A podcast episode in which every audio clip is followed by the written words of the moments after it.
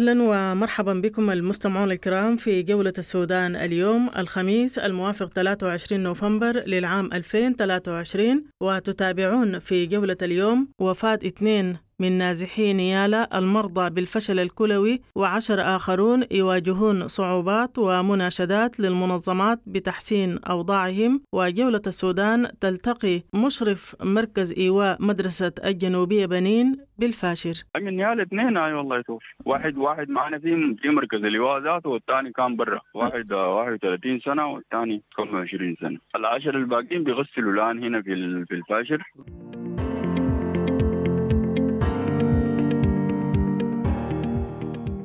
وفي جولتنا أيضا وحول قرار رئيس مجلس السيادة عبد الفتاح البرهان بإعفاء وزراء وولاة ولايات جولة السودان تلتقي الأستاذ المحامي كمال عمر. ظل رئيس مجلس السيادة يتصرف قائد عسكري. ما عنده ما عنده شرعية دستورية. لذلك حتى التعيينات التي تمت بعد الانقلاب كانت تعيينات مخالفة للدستور وفي وجود في وجود فراغ للرغابه الدستوريه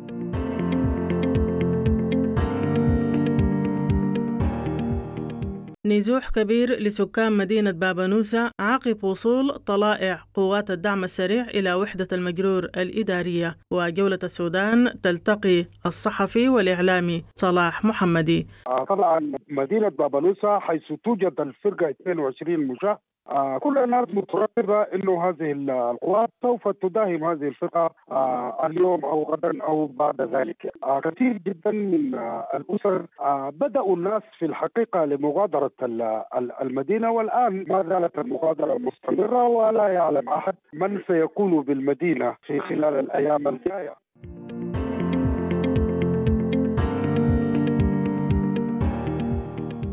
وفي جولتنا أيضا إصابات جديدة بالكوليرا في القضارف وانتشار لحمى الضنك وجولة السودان تلتقي الصحفي بخيت عبد الله. بخيت. لسه في إصابات اللي هو في الكوليرا لسه في قاعد يسجل إصابات جديدة الولاية في المرض بتاع الكوليرا وفي مضنك برضه لسه ما زالت. في في إصابات إصابات كثيرة شديد أيوه لسه يعني ما زال اللي هو المركز بتاع العزل عزل داخلي وخارجي. كلهم لسه في ناس يعني صابين بالكوليرا وهم لسه موجودين يعني في المراكز قاعدين.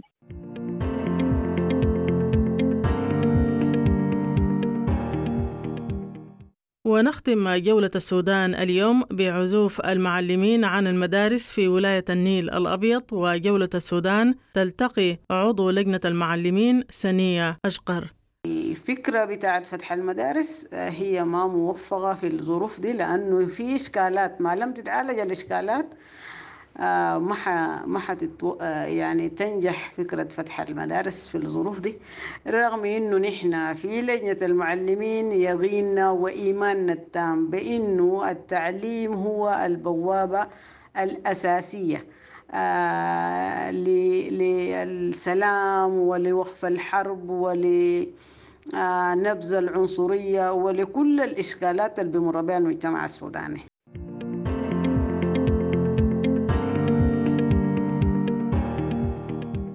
كانت تلك أبرز موضوعات جولة السودان اليوم ومعا إلى التفاصيل. راديو دبنجا راديو دبنجا راديو دبنجا راديو دبنجا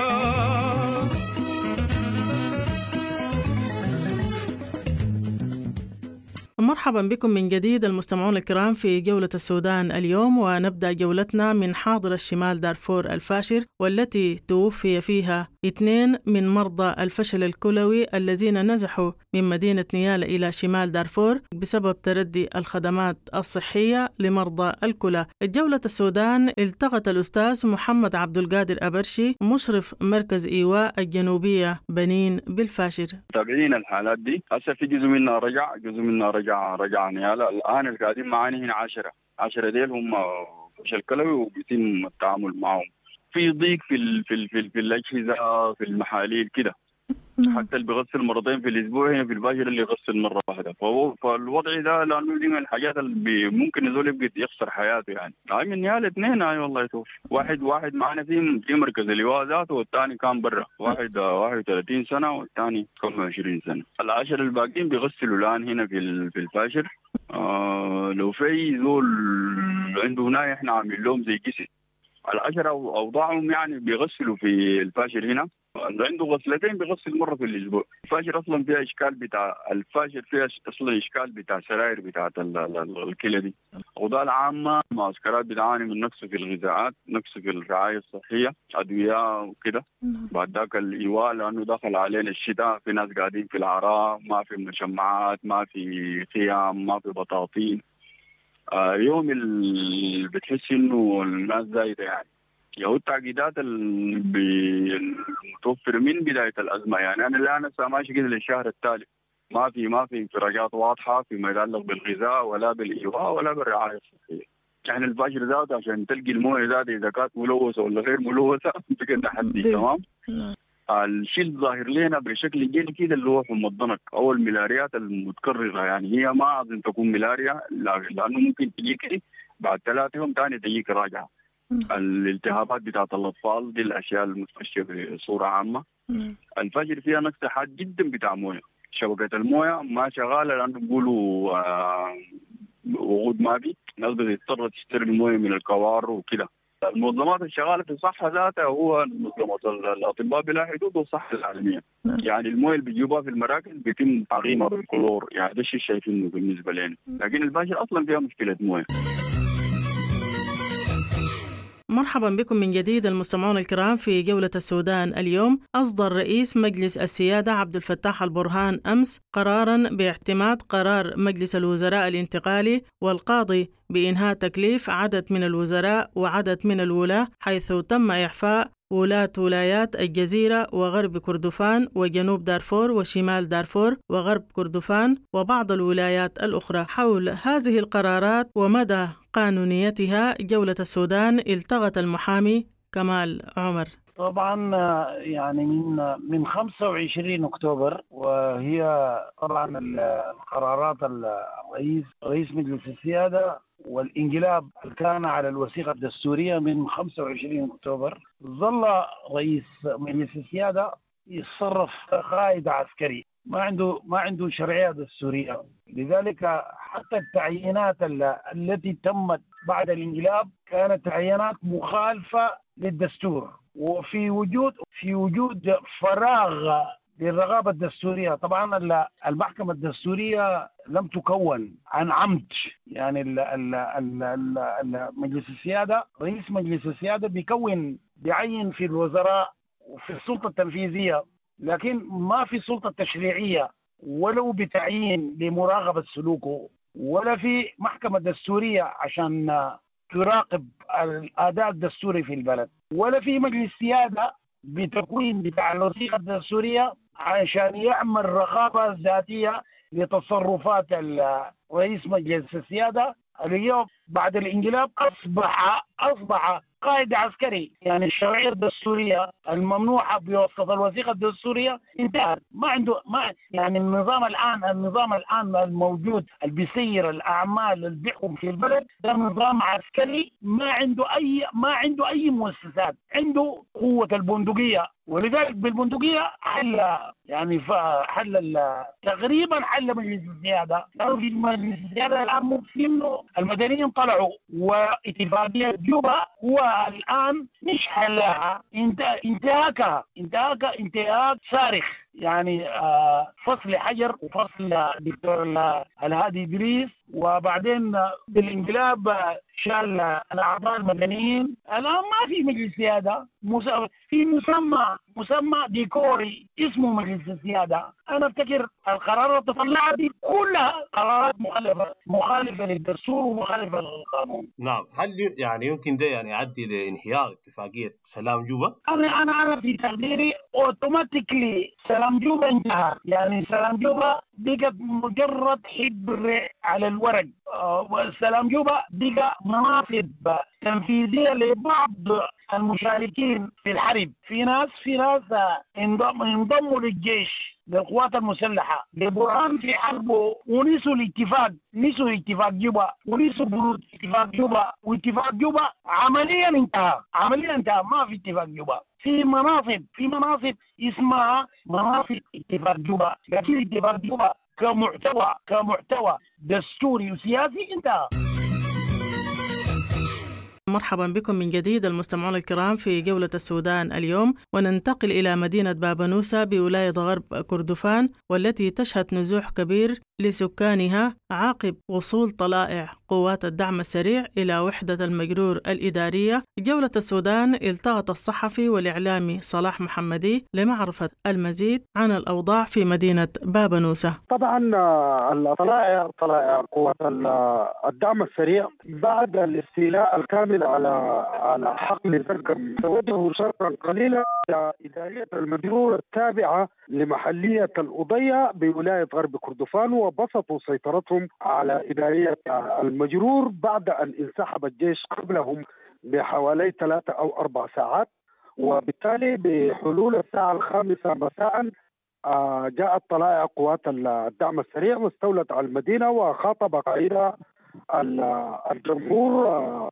وقال أنهم مسؤولون عن الأمن وأعطوا آه، التلفونات بتاعتهم للمواطنين وأعيان البلد ورجعوا لمقر ال- ال- الحامية حامية المجرور اللي انسحب منها الجيش حوالي الساعة 12 أو 11 صباح أمس. والآن آه، هذه المسألة آه، طبعا مدينة بابانوسا حيث توجد الفرقة 22 مشاة آه، كل الناس مترقبة أنه هذه القوات سوف تداهم هذه الفرقة آه، اليوم أو غدا أو بعد ذلك يعني. فباتت ال- ال- الحكاية بتاعت أنها تهجم آه، قوات الدعم السريع على الفرقة 22 أصبحت واقع يعني ليس هنالك من يشكك في ذلك. وفي نفس الوقت آه، كثير جدا من آه، الأسر آه، بدأت ومنذ أول أمس بعد أنباء الاستيلاء على آه، بدأوا الناس في الحقيقة لمغادرة ال- ال- المدينة والآن آه، ما زالت المغادرة مستمرة ولا يعلم أحد من سيكون بالمدينة في خلال الأيام الجاية.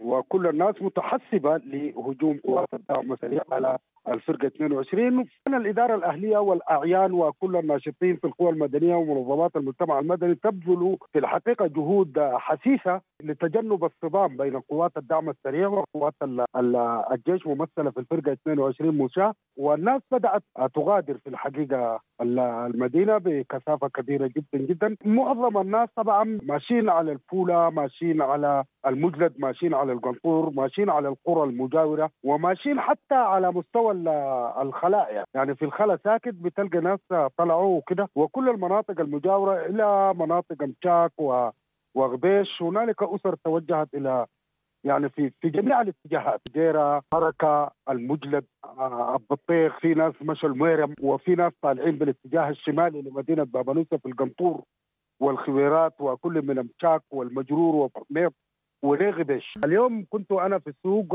الشعبي وكذلك السوق المركزي. يعني يكون المحال التجارية الفاتحة يعني أقل من نصف المحلات التجارية وبعدين السوق يكاد يكون خالي تماما من المارة والبييعه وكذلك المشتريين. يعني في الحقيقة المدينة خفت كثير وبالتالي ليست هنالك أي زحمة في السوق.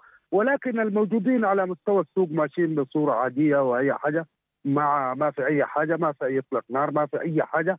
لكن الناس خفوا في المدينة.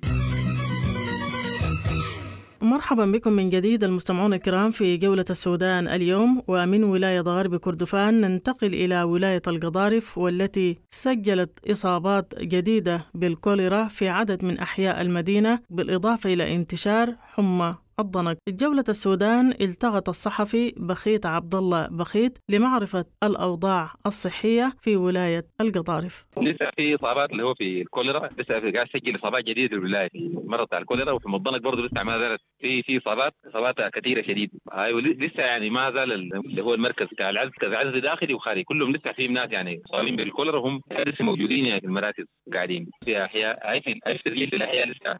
يعني مثلا احياء الرياض آه كراري آه التضامن آه كادوغلي بغداد. في إصابات جديدة قاعدة تحت حي البقعه بال- بالقضاري برضه في إصابات.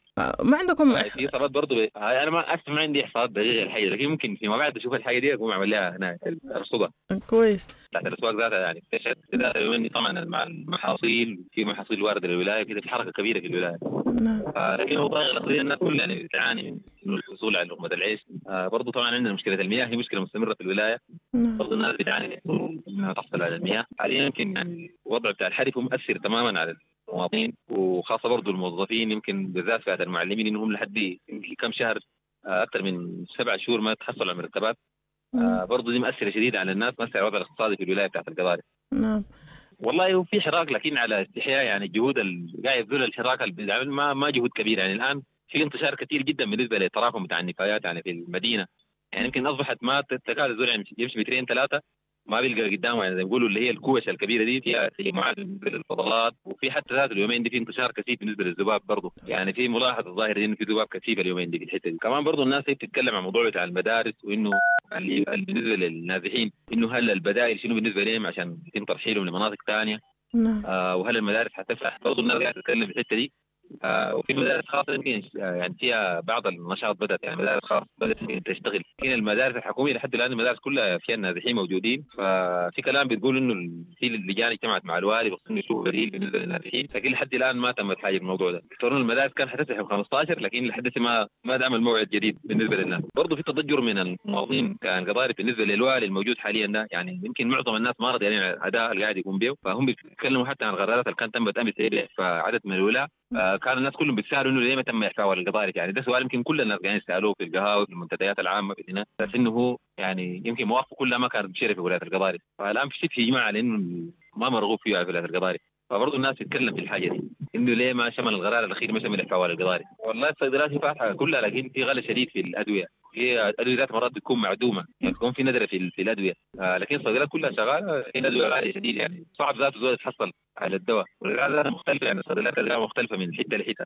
يعني ما في كده مؤشر واضح. آه حتى برضه الامدادات الطبية اللي هي الناس برضه كانت بتحصل أدوية تكون مثلا معدومة فبرضه الناس ما قاعدة تلقاها ما تحصل على أدوية. آه بالذات برضه يعني بالنسبة للمرضى بتاع الغسيل الكلوي وبالنسبة للناس السرطان نعم. الأدوية ذاتها يعني صعبه شديد. حتى يمكن في ناس قالوا لي الكميه بتاعت الغسالات اللي كان بيغسلوا لهم قلت يعني الزول كان بيغسل اثنين بقت تغسل له مثلا غسلة واحدة. يعني فالموقف صعب يعني بالنسبة للدواء في صعوبة للحصول على الأدوية. ونختم جولة السودان اليوم بعزوف المعلمين عن المدارس في ولاية النيل الأبيض بعد القرار الذي أصدرته حكومة الولاية. جولة السودان التغت عضو مجلس المعلمين الأستاذة سنية أشقر للمزيد حول هذه القرارات وعزوف المعلمين عن المدارس. آه، نحن طالعنا في بعض ال ال ال الوسائل ال ال الميديا والوسائل آه، التلفزيون والإذاعة بل في بعض الولايات نفذت قرار فتح المدارس وهي فشلت يعني حتى عزوف المعلمين عن الذهاب للمدرسة وحتى الطلاب. آه، وكانت ال ال الفكرة بتاعت فتح المدارس آه، هي ما موفقة في الظروف دي لأنه في إشكالات ما لم تتعالج الإشكالات ما ح ما حتتو... آه، يعني تنجح فكرة فتح المدارس في الظروف دي رغم إنه نحن في لجنة المعلمين يقيننا وإيماننا التام بإنه التعليم هو البوابة الأساسية آه، للسلام ولوقف الحرب ولنبذ العنصرية ولكل الإشكالات اللي بمر بها المجتمع السوداني. البوابة الأساسية لمعالجة هذه الأزمات آه، هو التعليم. لكن التعليم في هذه الظروف يعني آه، التعليم كان قبل حرب 15 أبريل يعاني ما يعاني من آه، النقص في المقومات بتاعت العملية التعليمية. ونحن كلنا عارفين إنه ال- العملية التعليمية دي يعني تأثرت بصورة كبيرة يعني. في الحرب دي. ومن أهم مقومات العملية التعليمية دي عندنا المعلم. آه، المعلم الليلة اليوم آه، يعني المعلمين آه، في الحرب دي أكثر الشرايح المهنية معاناة وحتى الشرايح الاجتماعية ال- ال- آه، منهم آه، من نز- نزح ومنهم من لجأ إلى خارج البلاد ومنهم من آه، مستغير تحت الغصف المدافع وتحت الموت و وال وال ال- الذخائر وتحت الرعب وعدم الأمان. ومنهم من غدا نحبه في هذه الحرب. آه هذه الحرب ال- التي آه، لم ترحم صغيرا ولا كبيرا ولا معلما ولا شيخا. ومنهم حتى المعلمين الذين نزحوا إلى الولايات ال- ال- الأقل آه، نزاعا آه، هم يتكبدون المشاق ويعانون أشد المعاناة المعاناة يتعرضون إلى الضغوط الاقتصادية وال وعدم الاستقرار وأغلب المعلمين يمتهنون المهن الهامشية ويم و... ل- لكسب الرزق. آه، لأنه مرتبات المعلمين رغم ضعفها وشحها هي ضعيفة جدا ورغم ذلك هي يعني ما لم تصرف لهم. إن الحرب دي بدت أغلب الولايات يعني معظم الولايات صرفت مرتب شهر واحد مرتب ونص. وفي ولايات مرتب شهر واحد وتاني ما صرفوا. يعني حكاية بتاع سبع شهور المعلمين يعانون أشد المعاناة ولا أحد آه، يعلم بما- بأحوالهم. ال- نحن بنفتكر إنه حتى إذا إذا كانت في بيئة مدرسية متوفي يعني جيدة ومنهج مكتمل و- وفي إجلاس للطالب وفي طلاب يعني إحنا الليلة اليوم الطلاب والمعلمين نحتاج لمعالج نفسي. يعني في في في عشان تكون العملية التعليمية جاذبة وتعالج ما دمرته الحرب في في الطالب وفي المعلم. آه، العملية التعليمية إذا افترضنا توفرت كل السبل آه، صرف المرتبات للمعلمين. آه، البيئة المدرسية كانت جاذبة. إحنا علينا أن نعمل وأن تكون العملية التعليمية مدخل لإنهاء الحرب. إحنا عشان نضمن مدارس آه، آمنة وحتى مسارات آمنة ومساكن آمنة لل- للنازحين المتواجدين في المدارس.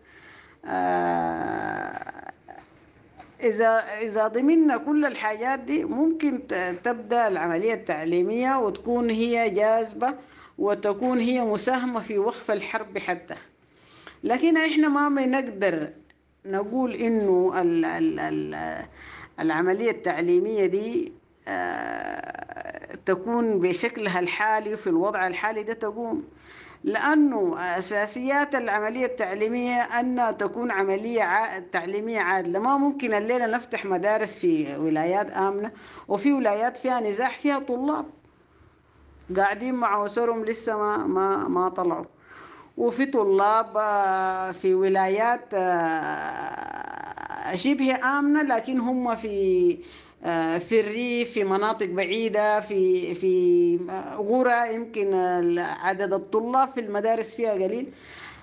حتى المدارس آه، ما في مدرسة فاضية في حتى الولايات الآمنة يعني. فنحن ما لم نجد ضمانات لسكن آمن للأسر السودانية لأنه الأسر السودانية النازحة دي هم عندهم طلاب والطلاب دي المتواجدين في المدارس. فنحن ما لم توفر الدولة ومنظمات بالمعاونة المنظمات. المجتمع المدني مساكن آمنة للسكان والمواطنين. آه، ما أظن أنه تكون في عملية تعليمية ناجحة يعني. آه، فمن من الأولى معالجة الأزمات. الليلة طلاب ولاية الخرطوم هم بيمثلوا نسبة 46% من طلاب السودان. كل الطلاب ديل تم تهجيرهم يعني هم هسه في جزء في قليل طبعا داخل العاصمة وفي جزء نزح وفي جزء خارج اللجأ في خارج ال... حتى النازحين يعني أنا طالب ما قادر يستغير ما قاعد في حتة كويسة ما قاعد في حتة آمنة. كلنا نعلم ظروف الولايات والإيجارات والضغوط الأسرية على الأسر الليلة الأسر السودانية تفكير الأساسي في إنه تلقى ماوى وأكل وشراب تحفظ به ورمغة يعني.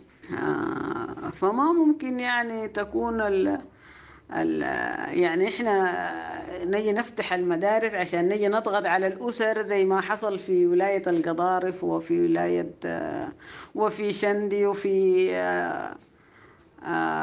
نهر النيل. دي دي بتبقى مسائل بتاعت مقابرات ومسائل بتاعت يعني حاجات مرتجلة وإنه في منطقة الولاية دي آمنة ونحن حنفتح المدارس يعني. آه وفي الكتاب المدرسي كتاب الصف الثالث متوسطة ده حتى لم يرى النور يعني حتى ما عارفين المنهج ذاته شنو. انت بتفتح مدارس دي عشان تدرس الطالب ده من ياته منهج يعني. آه فنحن بنفتكر إنه حل القضايا العالقة الآن هي بوابة لل هي يعني بوابة لبداية العام الدراسي مرتبات العاملين بالتعليم وجود مباني آمنة وسكن آمن للنازحين داخل المدارس صيانة المدارس إعادة ترميمها من ال ال بعد خروج النازحين منها توفير معينات للمعلمين ومساعدات خارج المرتب دي كلها يعني حاجات نحن دايرين لها ضمانات. منو اللي بيوفر الكلام ده؟ منو اللي بيصرف للمعلمين مرتبات؟ بحديث الأستاذة سنية أشقر عضو لجنة المعلمين حول عزوف المعلمين عن المدارس. نكون قد وصلنا بكم إلى ختام جولة السودان اليوم. لقاء يتجدد بكم غدا في جولة جديدة. حتى الملتقى لكم تحياتي وتحايا الفريق العامل. إلى لقاء راديو دبنجا راديو دبنجا.